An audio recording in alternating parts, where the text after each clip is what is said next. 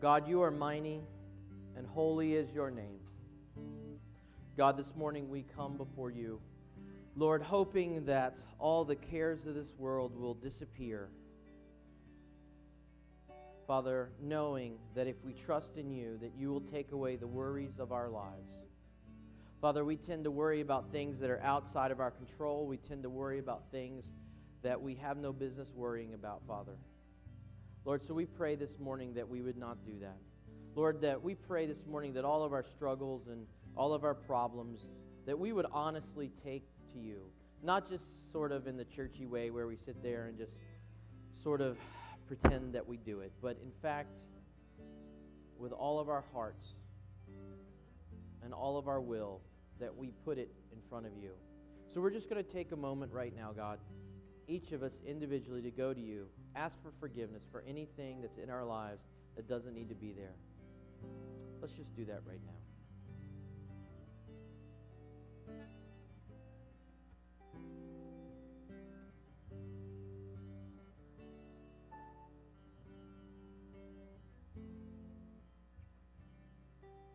Father, forgive us of those things, Lord. And as we come to you this morning, God, may you give us hope. May you restore us to yourself. May you bring about recovery in our lives. We talk about this in our final part of our series, Father. May we all leave energized. Father, may we all leave committed and trusting in you and you alone. Father, we pray this all in Jesus' name.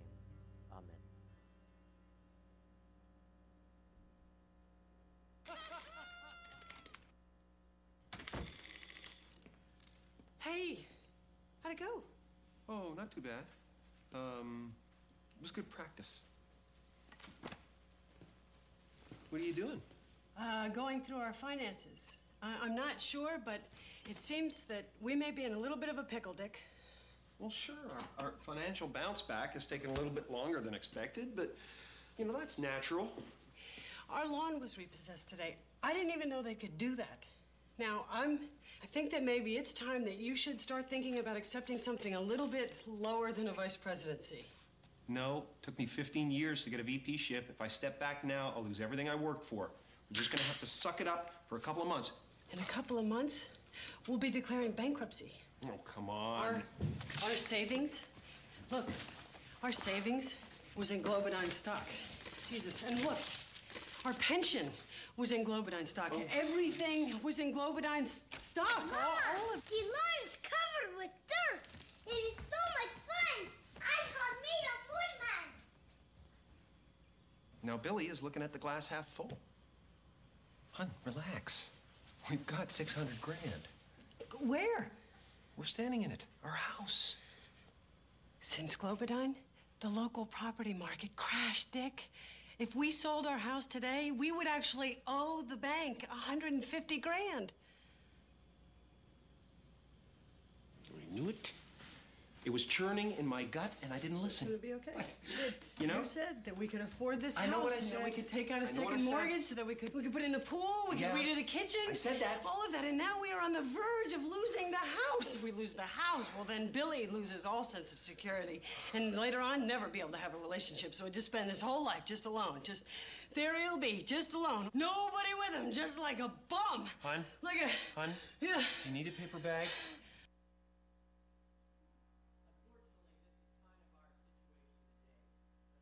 We are in the midst of probably one of the worst economic crises um, in a long time.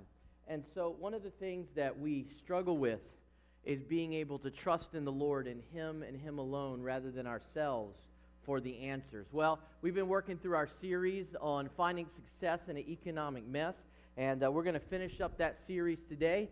I have bad news for you because uh, we're not going to be giving out tens of thousands of dollars bills. Well, there's no such thing as that. $100 bills to everybody, um, tens of thousands of dollars to, to give you success in your economic mess if you're in that situation, as most of us are. Instead, um, I'm going to be talking about something that uh, in your heart you're going to want to boo. You're going today you're going to be like, "Boo, pastor." You know, boo, I don't like this message, right? Well, that's okay because uh, it's in the Bible, and so I have no hard feelings about sharing it. But I'm going to tell you right now, it's not going to be easy. And uh, it's not easy for me, and it's not going to be easy for you as well. Let's, well, let's just right get down to it this morning. Our four week series has been on, uh, the subtext has been on understanding success. And the reason why this is the subtext is because in our world, we define success oftentimes by how much money that we have, or how many possessions that we have, what kind of car we drive, um, what kind of clothing that we wear. That is oftentimes the way we measure success. But as we've ta- been talking about the last couple of weeks, that no one, by the world's definition of success, which means money or possessions, that no one is truly successful. And the reason why, as you all know, if you've been here for the last couple weeks, is because on the day of your death, you have no more possessions, you have no more money, and on that day, everyone, by the world standard, is an abject failure. From Bill Gates all the way down to little old me and you, we are an abject failure. So if we want to look at success, and the Bible talks about success, right? It talks about us running the race so as to win it. If we want to be successful in a long term way, if we want to be successful in an eternal way, then our definition of success has to be different than the world's definition of success. It has to be a biblical definition of success. So we're going to be talking about that and finishing this up um, this morning. Well, let's talk about our strategy. First week, we talked about learning to work backwards real quickly.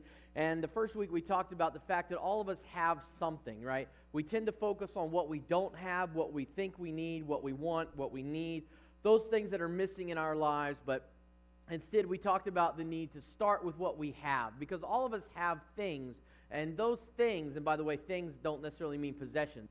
We have maybe a family. We have maybe a relationship with God. We have maybe hope that something will be different in our lives. We have uh, our, our ability to work. We have these things that are in our lives, and those are the things that we can build on. Those are things that no one can take away from us. Those are things that we can transform and turn into something meaningful. So we talked about instead of focus on what we don't have, focusing instead on what we do have, and then making something of that. The second week we talked about major versus minor assets, and we talked about the fact that money is a minor asset. Now, I know that we live in a world where people say, you know, cash is king and, you know, money is the end all and be all, but I gave lots of reasons uh, two weeks ago why money is a minor asset. I'll just share one or two as an example now. But money is nothing that you hold on to because money is something that you use to get something else. That right there makes it a minor asset. You're just using it to get something else. The problem is, is that we use it to get what? Well, we use it to buy things. But we would like to be able to use it to do what? To be happy, to have a life of significance, a life of meaning, right? I mean, if you could go down to the mall and you could buy a brand new outfit, or you could buy happiness, real happiness for one day, which one would you buy? Same price. Well, we would all choose the second, right? We would choose true happiness. And, and the reason is we use money to try to get the things that are major and more important. But if we just start with the major assets and don't worry about the minor assets, then our lives will be much more content and much more joyous. So we talked about the difference between major and minor assets. Obviously, relationship with God, the Bible says, is a major asset. It is something that will transform and change our lives. And that when we have relationship with Him, then we're not relying on ourselves, but we're relying on Him to provide what we need. We're going to develop that a little bit more today. Last week we talked about the secret timing. And we talked about the fact that in our economic situation, that everything seems to be related to timing. I mean, we talked about that if we had just not bought our house two years ago, if we had bought it like 10 years ago, or if we had waited until it crashed and we bought it this year, that things would have been so much easier, right? And we didn't time the market right. And everybody's about timing. Buy this stock now. Buy gold. Gold's going up. Gold is what you need. Did you, can you believe gold's over a $1,000? Gold is what you need, right? And so we, we are tempted to get into this rhythm, to get in, it's not even a rhythm, but to get in this uh, over and over, this cycle is a better word, cycle of buying and trying to time our way out of things. But the Bible tells us that if we want to find real success, whether it be in something minor like finances, all the way to something major like our relationship with God, that it comes how? Does it come by a get rich quick scheme as we talked about last week? Or does it come by us working each and every day, little bit by little bit, to grow in relationship with God, even finances? It's better to invest five bucks a day into our retirement than try to time the market and buy something and get rich quick and try to, you know, sort of make our lives better and hope that that will be our retirement. It doesn't usually work. It Doesn't usually work because get rich quick schemes have been around for uh, since humanity has been around, and uh, it's not really worked for 99% of the people. And if you're like me and you have my luck, it won't work for you, right? I, I almost dare to, I didn't ask this last week, but I was almost interested to see if it's ever worked for anybody. Really, if a get rich quick scheme had ever really worked for anybody. But then I, I my, my, my issue about asking that question would be is I fear somebody would say, yes, yes, it worked for me, and but we don't know like the whole story. you know what I mean? So last week, secret to timing. All right, this week we're going to talk about the hope of recovery because, of course, recovery is something that we talk about all the time um, in our world. We, we hear it on the news, CNBC, CNN, Fox News, whatever you prefer. It's all over um, the place. The hope of recovery. Um, and so the good news is the Bible has something to say about our recovery. Um, it's not a worldly suggestion, but it is a biblical suggestion. And we're going to talk about how that occurs this morning. Uh, and by the way, you are going to boo me, and I know that, so it's fine. So I'm just going to tell you right now in advance because you're going to be like, Pastor, I can't do that. Can't do that. Okay, let's see what the Bible says. Here's the problem. The, for this series, this uh, unique series on economics, um, we decided to start, or I decided to start each week with a problem, just to put it in context. So each week I've started with a problem, and then we've worked towards the solution. So let's talk about what the problem is. Here's the problem we worry too much about money. Because money is a minor asset, we worry too much about it. I mean, we spend a lot of our times worrying about how to pay the bills, how we're going to afford this, how we're going to afford that. We worry so much about money that if we could take all the anxiety and all the energy that we use worrying about money it seems like to me it would power a, um, well, at least one of these little substations here in San Jose, right? Um, instead of solar power or wind power, let's forget that. Let's use anxiety over finances power. And the world uh, would be green pretty quick, right? Maybe it'd power the Death Star, it'd power something super because we spend so much time, we spend so much anxiety, so much energy trying to power, well, trying to worry and trying to fix and trying to fret over our um, financial situation. Let's see what the Bible says. Um, this is a parable that we looked at a little bit um, uh, a couple weeks ago. We're going to look at more detail this morning. All right, so this is what Jesus is saying here.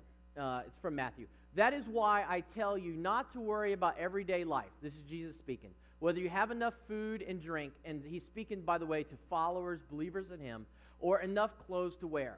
Isn't life more than food and your body more than clothing? Look at the birds. They don't plant or harvest or store food in barns, for your heavenly Father feeds them. And aren't you far more valuable to Him than they are? Can all of your worries add a single moment to your life? And why worry about your clothing? Look at the lilies of the field and how they grow. They don't work or make their clothing, yet Solomon in all his glory was not dressed as beautifully as they are. And if God cares so wonderfully for wildflowers that are here today and thrown into the fire tomorrow, he will certainly care for you. Why do you have so little faith? So don't worry about these things, saying, What will we eat? What will we drink? What will we wear? These things dominate the thoughts of non believers, right? But your Heavenly Father already knows all of your needs. Seek the kingdom of God above all else and live righteously, and He will give you everything you need. So don't worry about tomorrow, for tomorrow will bring its own worries. Today's trouble is enough for today. And that's true, right? Because every day is a day of trouble in the world that we broken world that we live in. When we worry, we give money power over us. This is the reason why we must stop worrying about money. Because ultimately we give money power over us when we worry about things. The problem is, is that because of the broken world that we live in, because of our sinfulness, because of our struggle in this world, it is natural for us to fear. It is natural for us to have anxiety. It's natural for us um, to worry about things that are outside of our control. But the problem is, when we worry about something that we cannot control, we are giving power over it. Let me give you an example. How many of you worry about leprechauns? I worry a lot about leprechauns.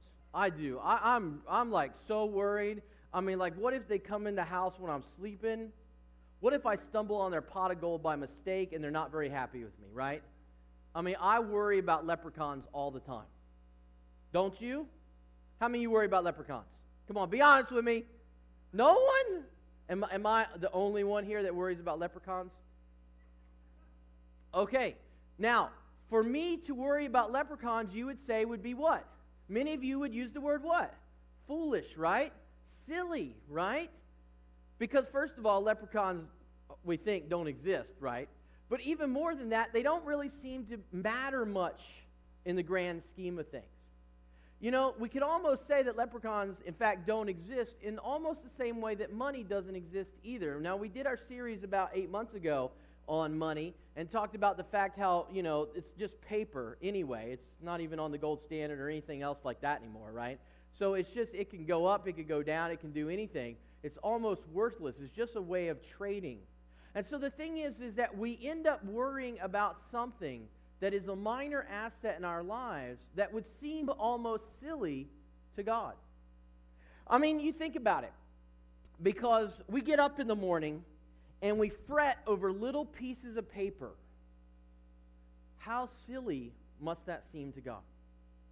When He says that if you trust in me and you believe in me, that I will take care of all of your needs. And that's a promise from Him. And yet He sees us get up in the morning and take out these little green pieces of paper and just, oh, can I get more green pieces of paper? I'm really worried about these green pieces of paper. We can worry about green leprechauns, we can worry about green pieces of paper, but the, when we worry about these things, it gives power over them. You know, I might be so afraid of leprechauns that I'm afraid to go out of the house lest I bump into their pot of gold and they be mad with me, right? So what do I do? I change my life out of worry and anxiety and fear of bumping into a leprechaun. Of course, this is a totally silly example, and I know, but we also regularly change our lives because we worry about what? Finances. Right? We worry about money, and we change our lives to do what? Instead of seeking first the kingdom of God, focusing instead on little green pieces of paper. That, by the way, when we pass from this world, as Ecclesiastes said, we'll just go to people who could care less about us or about our money and they'll just use it for whatever reason they want to use. Maybe, maybe not your kids. That I don't know. But the thing is, is that when we when we worry, we give pa- money power over us. Power it doesn't want to have. Listen, do you want to have someone or something have power over you? You know, I don't know if I should share this, so I, I won't share this in the first service, and then I'll think about it in the second or third service. But my mother um, because she is um, uh, not a spring chicken anymore. Let's put it that way.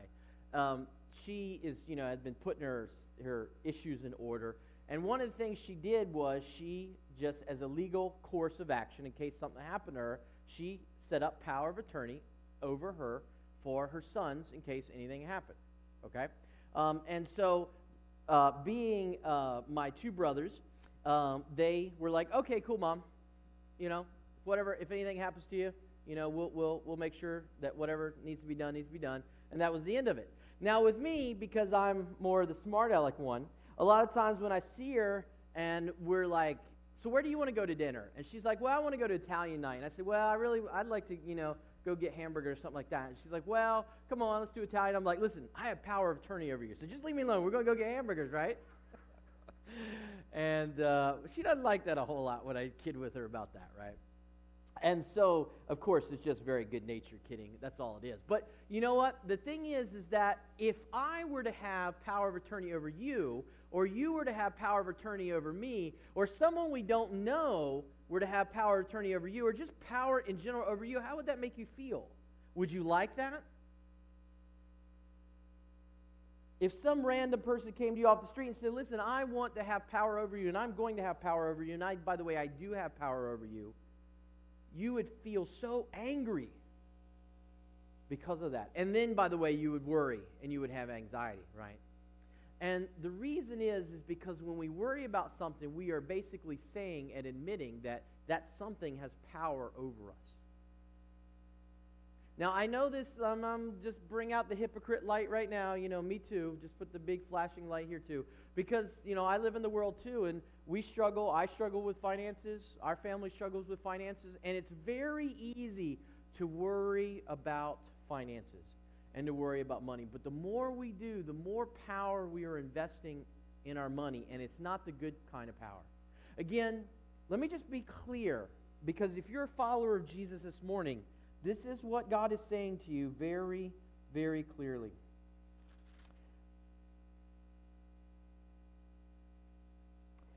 The Bible says, and I, I, read this a little bit earlier why worry about your clothing? Look at lilies of the field. If God cares, so what, don't worry about all these things, saying what we eat, what we drink, because we are to seek the kingdom of God above all else and live righteously, and He will give you everything that you need. So don't worry about tomorrow, for tomorrow will bring its own worries. Today's trouble is enough trouble for one day, right? And so the thing is, is that God is calling us, if we are believers, to seek His kingdom first above all else. What does that mean? and live righteously, what that means is do what God is calling you to do. Do what God is calling you to do, and do not give power over anything that you have to anything else other than to Him. Because He is the only one that you can trust to have power over your lives. You know, I'm a parent. I have a three year old and I have a six, well, I don't know, eight months old, right? And uh, if someone came to me and said, hey, Pastor, can I have power over your kids? I would say, uh, no, you may not have power over my kids. And by the way, those would be fighting words, right? And yet, when we worry about money, we are giving the power of our lives over to money rather than God. And my friends, that is a sad thing. You know why it's sad? It's sad because we are no longer seeking what God wants us to do in our lives and living under the power of money. Under the power of money. Worrying means that we don't really trust God as well. Now, this I know this, you're not going to like this, but it's the truth. And it's something that I've had to deal with a lot in my life because, you know, if God really is in control of our lives, and if God really loves us enough that He will, will not only give us salvation, but that He will be concerned about what we wear and what we eat, as the Bible tells us, that when we worry about things, that we're saying, in effect, that we don't trust you, God. That's what we're saying. Because if He will give everything that we need, then what more is there to have in this world? Oh, well, of course, the fringe benefits, right? And that's where it gets us into problems because we want more, right? We all want more. I want more. Look, I go to Santana Row. I see the beautiful things there. Don't think in my heart, I don't want them. I know you want them. We all want them. That's because of the world that we live in. But God is saying, listen, there is more important things than the pretty things of this world, than the material possessions that will be beautiful today and will fade and wither and die in the future. Now, again, we're not talking about, I'm not saying come to church wearing nothing. I'm not saying go down to the homeless shelter and get your clothes there, although there's nothing wrong with that. But worrying means that we don't really trust God. You know what? When I was in college, I knew a lady from New Zealand, and literally, she owned nothing. She owned nothing. And she would go around, she was a, a missionary, and she, I mean, I guess that was her title. Um, and she would go around to different places and she would serve uh, as a missionary, you know, at different Christian uh, facilities. Basically, uh, she'd be everything from cleaning the bathrooms, if that's what the place needed her to do, to teaching Bible studies, to whatever the case may be. And I thought, how crazy, right? That's crazy. I mean, how could you not know? I mean, it was like almost like, you know, sort of the Wizard of Oz sort of thing that whenever, you know, the tornado would strike, she would just move somewhere else in life. And um, but you know what? I realized as life went on that it's very freeing. Because I came to a realization when I was in seminary, and it's something that I've tried to hold on to very carefully. But we are held captive by what we own. We are. We are. You know what? If God called me tomorrow to become a missionary to the Philippines, just for argument's sake, and now don't act all sad. But if God called me tomorrow, my first thing would be, but God, how am I going to get my leather sofa over to the Philippines? You know what I mean? Now, it's not a nice leather sofa, but it's the one that I've grown comfortable with. You know? We rescued it out of storage bins in, uh, uh, what do you call those things? Those portable storage units in uh, the Bronx or something when we were living in New York City. That's all we could afford. But it was, it was ours, you know what I mean? And now we like it. It's comfortable, you know? And how am I going to get that over to the Philippines? What about all my stuff, all my books, right? Guitars, things that I really care about, those possessions. How would I ever get them over to the Philippines or China or wherever God is calling me to be a missionary at? The problem is that we worry about those things. We worry about our money, we worry about our possessions, and we become enslaved to them if we're not careful. The Bible says in Psalm 127 It is useless for you to work so hard from early morning until late at night, anxiously working for food to eat, for God gives rest to his loved ones. Isn't it ironic? Isn't it ironic that the same thing that we bust our rear ends for day in and day out, the Bible promises that God will give to us? Now, let me be very clear here because I'm not saying, and I'm going to repeat this later, I'm not saying give up your job and stop working. No, no. The Bible says we need to work. Working's important, working's good for us. Having a job is a biblical thing. If you don't have a job, well, I don't say like that because we're at a terrible time right now. But having a job is a good thing. When you can get a job, get one, hold on to it, it's a good thing. Okay? Whether it be part time, full time, we're not going to debate that here. All right?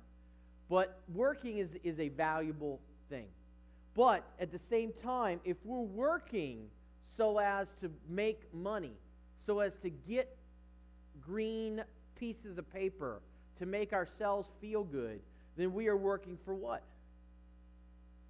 All the wrong reasons, right? All the wrong reasons. Hey, okay. So I'm going to tell you what. Here's the deal. We've been trying to increase our staff here at BVC for the last, you know, since I've come, um, and we've had a different number of staff for the last couple of years, and um, uh, we would really like to hire a full-time uh, administrator. I mean, Addie does a great job, but it would be nice to hire a full-time administrator. So if anybody wants that job, please let me know. Give me your resume. We're going to pay in gold stars. And for every hour you work, you're going to get 10 gold stars. Okay? Sounds like a good deal, right? How many of you want to send in your resume? Come on. Give me your resume. I know you want to give it to me, right? But you don't. Why not? I don't see anybody jumping up with their resume right now. Come on. Why not? Because you're sitting there thinking, I don't want to work if I'm going to just get gold stars. Does that come with uh, benefits or not, do you think, right? We don't want to work for gold stars. Why don't we want to work for gold stars? Because gold stars have no meaning. We can't do anything with gold stars. But might I submit to you that green pieces of paper, you can't do anything really meaningful if it just stops and ends there? Again, if our life is just about the money, then we are beholden to it. We are trapped with it. We have nowhere to go. Let's talk about the solution. Here's the solution two ideas. We must be content with our life. Now, this is the part you're going to boo me about. Because contentment is absolutely critical for believers. That we must be content with our life. See, this is the difficult thing because we live in a world that markets stuff and money to you incessantly. And to me too. I mean, I almost think that if, you know, yeah, I like indoor plumbing. Do you like indoor plumbing? Yeah, you like indoor plumbing, right? Um, but if we like went back a couple hundred years, it would be easier, right? Because there wouldn't, you know, if you had one piece of clothing and you had a horse and you had a little piece of land and you had a cow for milk and you had a few goats for food, then you'd be happy, and some chickens, you'd be happy, right? I mean, that's really, seriously, go back a couple hundred years, a piece of land, a roof, well, let's not even talk about size, just a roof, um, a cow, some chickens, some goats, maybe a couple cows would be nice. Let's lust after what our neighbors have. A couple cows, right? Uh, one set of clothing, shoes, right? And family, and you're good. You know? When you go to the market, you know, there's this strange thing called chocolate that they sell a little bit, and it's like one penny, and you think, oh, I could buy that one penny, right? I don't know. And the thing is, is that contentment was a lot easier, perhaps, although I don't think it was truly, but because I think there was issues even then with contentment. But today we are even more so inundated with the lack of contentment. I mean, if you don't have whatever the newest product is, you're not happy. You're not successful. By the way, I don't have a problem per se with marketing. Um, marketing is, is it is what it is. Um, but at the same time, we are constantly being told that you are not happy unless you have whatever the person is selling. And the problem is, we don't have enough money to buy every single thing. But even more importantly, we set ourselves up to be enslaved by this because we worry about what? From the very first week, we worry about what we don't have. We worry about what we think we want. We worry about what we think we need rather than worrying about God, how can I build up your kingdom? Now, seriously, just wait a minute. Seriously, how many of us wake up in the morning and the first thing we think about is our bills and how we're going to pay for things and our money and that sort of thing? Now, how many of us wake up in the morning? Okay, you, you know, it, you know, if you're like Ramir and you're independently wealthy, you know, you're really your your last name is really Gates and not R- Ramirez, right? Okay, forget that for you folks, right? But um, how many of us wake up in the morning and say, okay, God, what am I supposed to do with the rest of my life? God, what do you want me to do with my life? How can I build up the kingdom? How can I live righteously? See, it starts with being content. Let's break this down real quickly here. The Bible says this Yet true godliness with contentment is itself great wealth. That is the biblical definition of great wealth, is being content with what you have. After all, we brought nothing with us when we came into the world, and we can't take anything with us when we leave it. So if we have enough food and clothing, let us be content.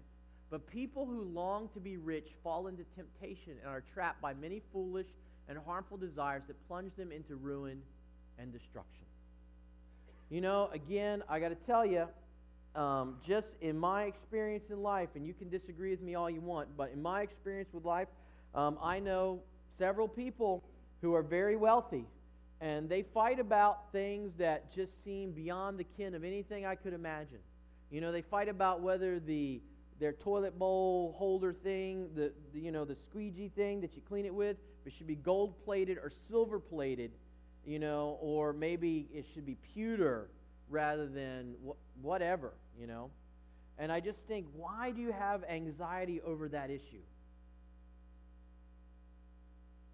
Now, the ladies may say, oh, Pastor, you're insensitive to the way the house looks, but there are plenty of other things as well. It seems like that the more that we worry about money, and then the more rich we become because of it, that we just go from worrying about stuff to falling into the temptation of believing that our, our money is going to be the solution to our lives, is going to be what makes us happy, what makes us successful. So here's the problem it's sort of like you're stuck on either side. Contentment frees us from financial slavery. That's basically what it is because we all like to use the word when we go to work that we're enslaved to our boss, we're enslaved to our job, right? Because none of you can, well, I'll say none of you, 99% of you, myself included, can't give up your job tomorrow and just say, oh, you know, I don't care if I work tomorrow, right? We have to go to work because we ultimately are enslaved, most of us, to the system that we live in a system of earning, earning, earning, and a system of buying, buying, buying. I'm not saying don't earn, and I'm not saying don't buy. But what I am suggesting is, is that if we are in a cycle, if we are caught up in a cycle of earning and for the sake of buying, then there's probably a problem somewhere there. Somewhere, God needs to be at the center of our lives and not peripheral to it. I can promise you this. This I can make a promise on. If money is your center of your universe, and you live based upon what you earn and what you can buy, you will never find joy or contentment in, in this world. It will not happen. Because we all know. I mean, look, you go ask people on the, you go at, where's Ramir? He's not in here. Okay, he'll be in here next service. But if, if he was in here, he and I could go on the, the, the train and we could say, money can't, and everybody go, buy me love, right? And they would sing it, you know. Because we all know that. But yet we do that. Right? We try to buy love with money. We try to buy things, but yet we are basically enslaving ourselves to our finances.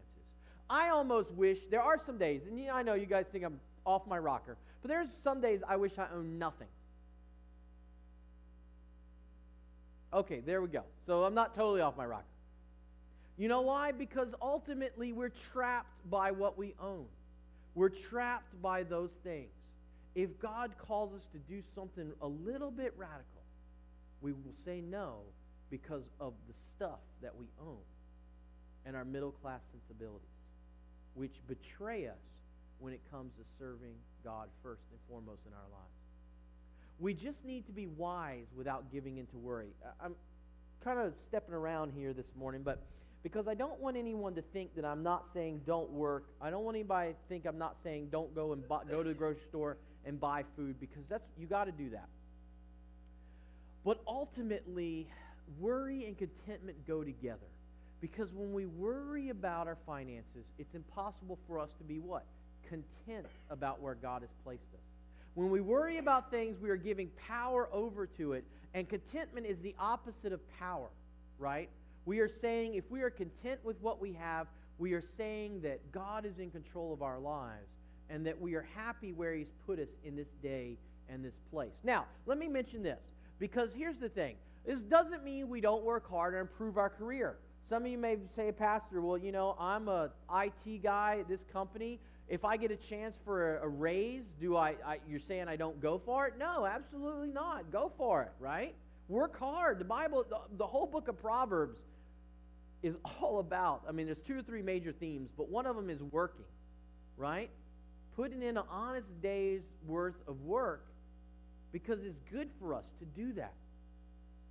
It's good for us. Now, I'm not talking about working 120 hours a week okay, for some of you. Actually, you're not the ones who probably do that. They're the ones who come to church once every blue moon and tell me they're too busy to come the rest of the time. I know who they are, okay? But also for you guys, don't work 150 hours a week. Again, let the hypocrite light come on. Here I am right here, workaholic. Just ask my wife. But it doesn't mean we don't work. It doesn't mean if, if, if our company comes to us and says, hey, you want to be a vice president? Sure. You know, I'll be a VP. It's not Globodyne, which was Enron, by the way, if you guys remember that. That's what that movie's about.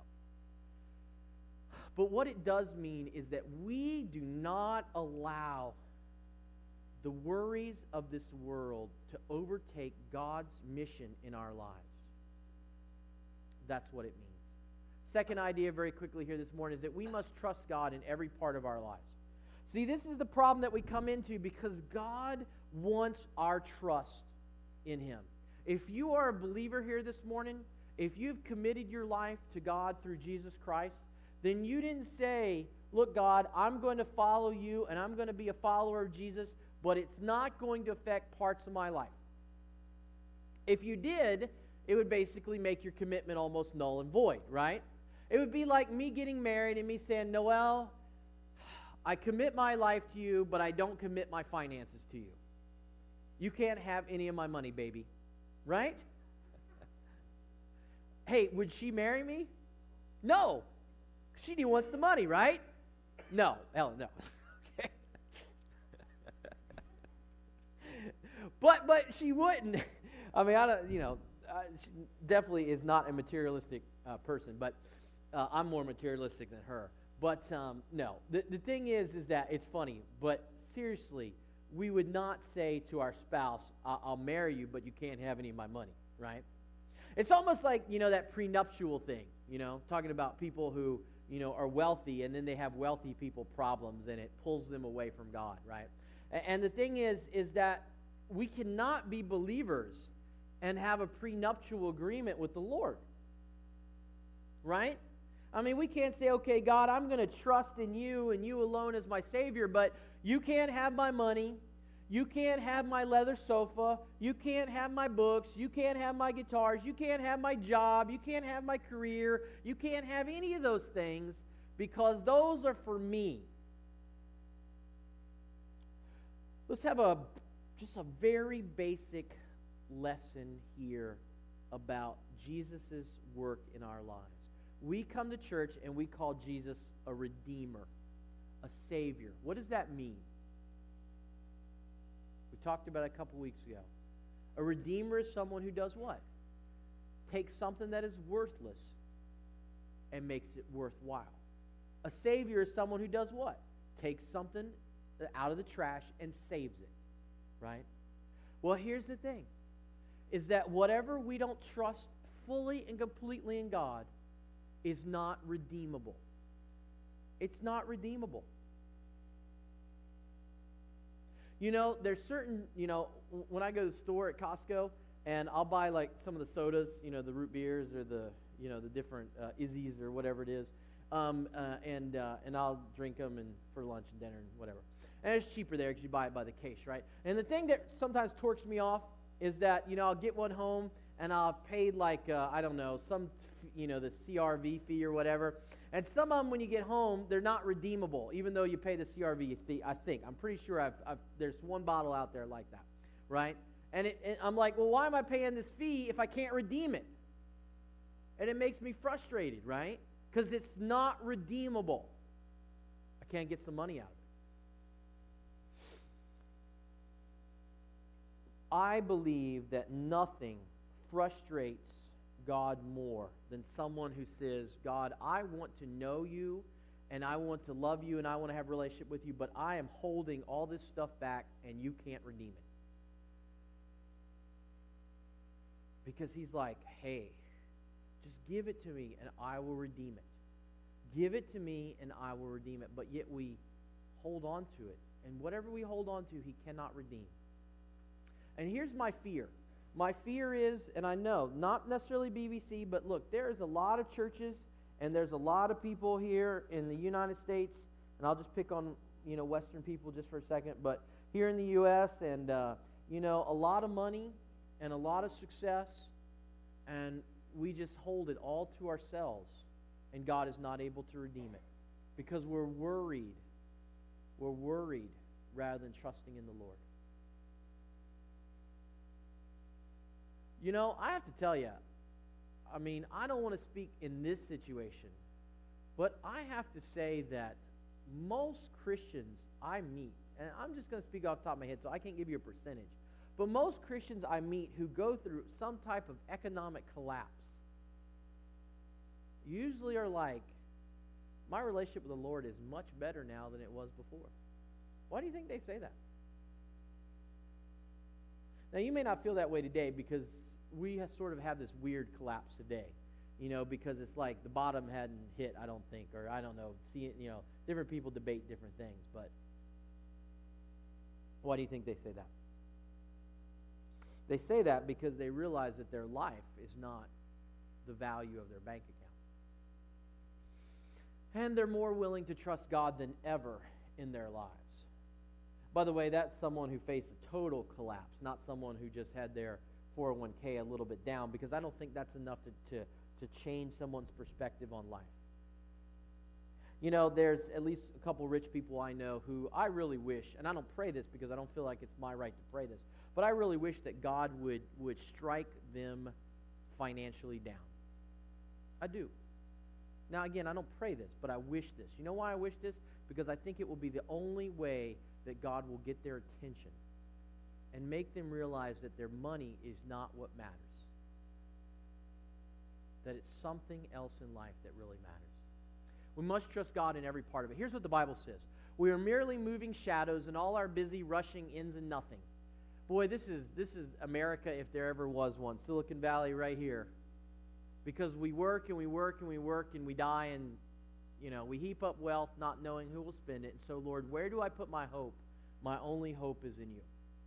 Remember, the Bible means, word hope means confidence. So we're putting our confidence and our trust in God and that He is the one who can transform our lives. Why work for something if God promises to provide for it? I asked that earlier, but isn't it ironic?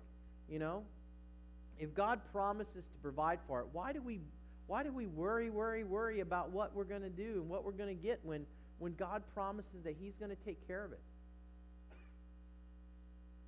You know, the friend of mine from New Zealand that I mentioned, I mean, uh, you know, maybe she's lying, but I mean, she told me that she's never wanted for anything in her adult life.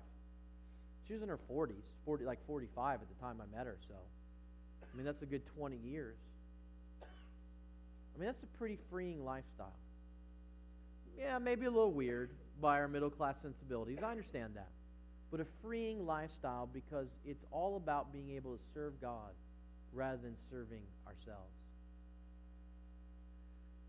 Again, doesn't mean we just stop working, but it means that our work transforms itself because our work and our career is redeemable.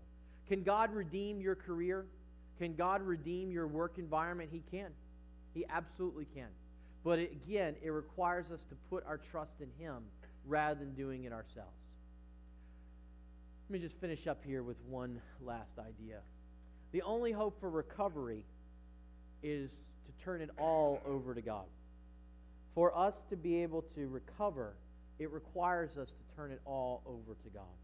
You know, we live in a world where, especially in a bear market, the idea that we are going to hold on to it, the, that, that we get and pull it in and we take it, we use it for our needs, and you know we got to get the money and we got to have the green because we got to pay the bills and all this stuff.